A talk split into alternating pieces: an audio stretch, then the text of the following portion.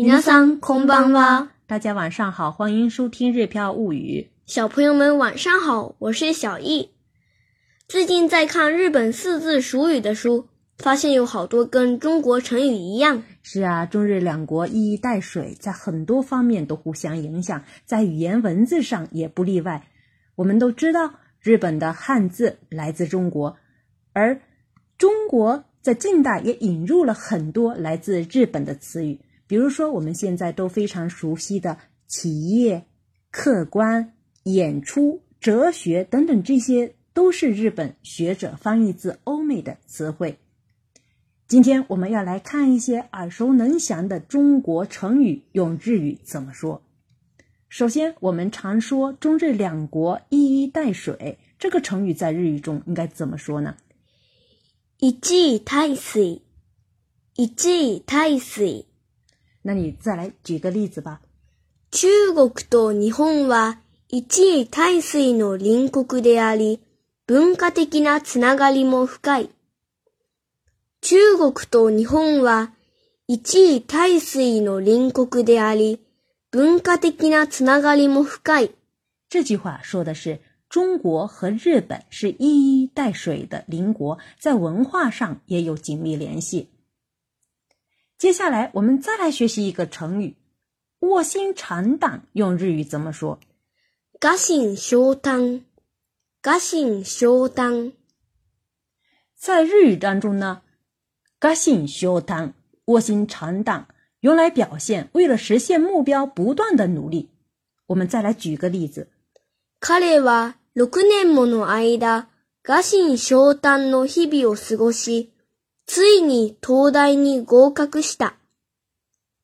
彼は六年もの間、臥薪嘗胆の日々を過ごし、ついに東大に合格した。这句话说的是他过了六年卧薪尝胆的日子，终于考上了东大。也就是说，为了实现自己的目标，要不怕吃苦。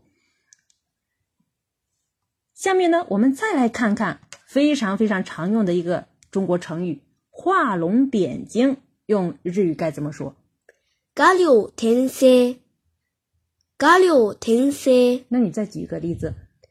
最近流行っている映画を見てきたが、画量転生を書いた作品だと思った。最近流行っている映画を見てきたが、画量転生を書いた作品だと思った。 这句话说的是看了最近流行的电影，我觉得是缺乏灵魂的作品。在日语当中呢，有的时候画龙点睛是用来表现最最中心的部分。那如果说 g a l i o t e n s a l kaku” 就是缺乏最中心的部分，那么我们可以在这个句子里面就可以理解为是欠缺灵魂的作品。小易，那我们在写文章的时候，通常要用到一个小技巧来安排文章结构，你知道吗？这是一个什么？是起承转结。那么用日语该怎么说呢？起承転結，起承転結。那你再举个例子吧。起承転結を意識しながら文章を書いた。 起承転結を意識しながら文章を書いた。这句话说的是注意起承转结写的文章，在写文章的时候一直提醒自己要注意起承转结。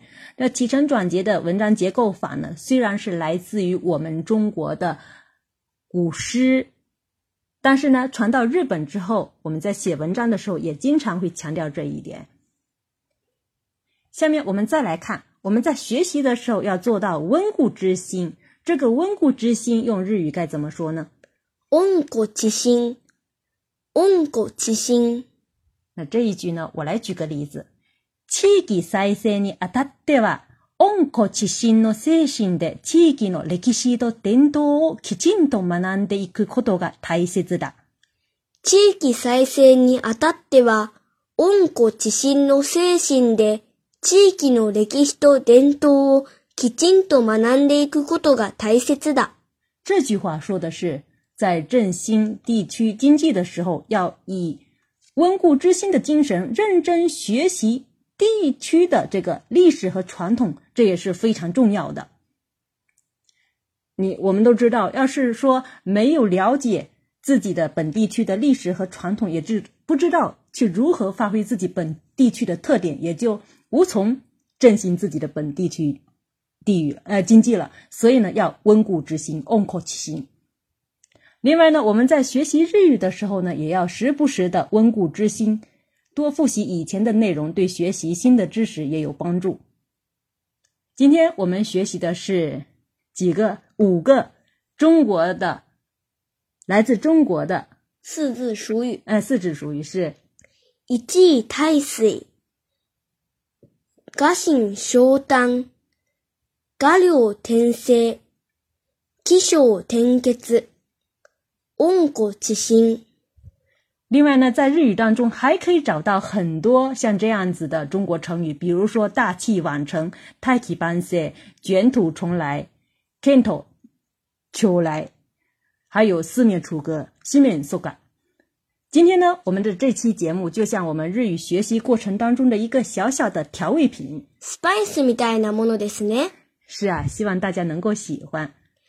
接下来，我们来看看今天要学习的汉字是什么。今天我们来学习的汉字是“等”，平等的“等”。先来看音读读法，音读的时候只有一种读法，读作“兔”，“ 兔”。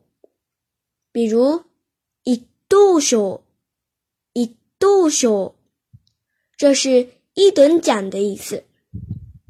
再比如，托分，托分，托分是等分或均分的意思。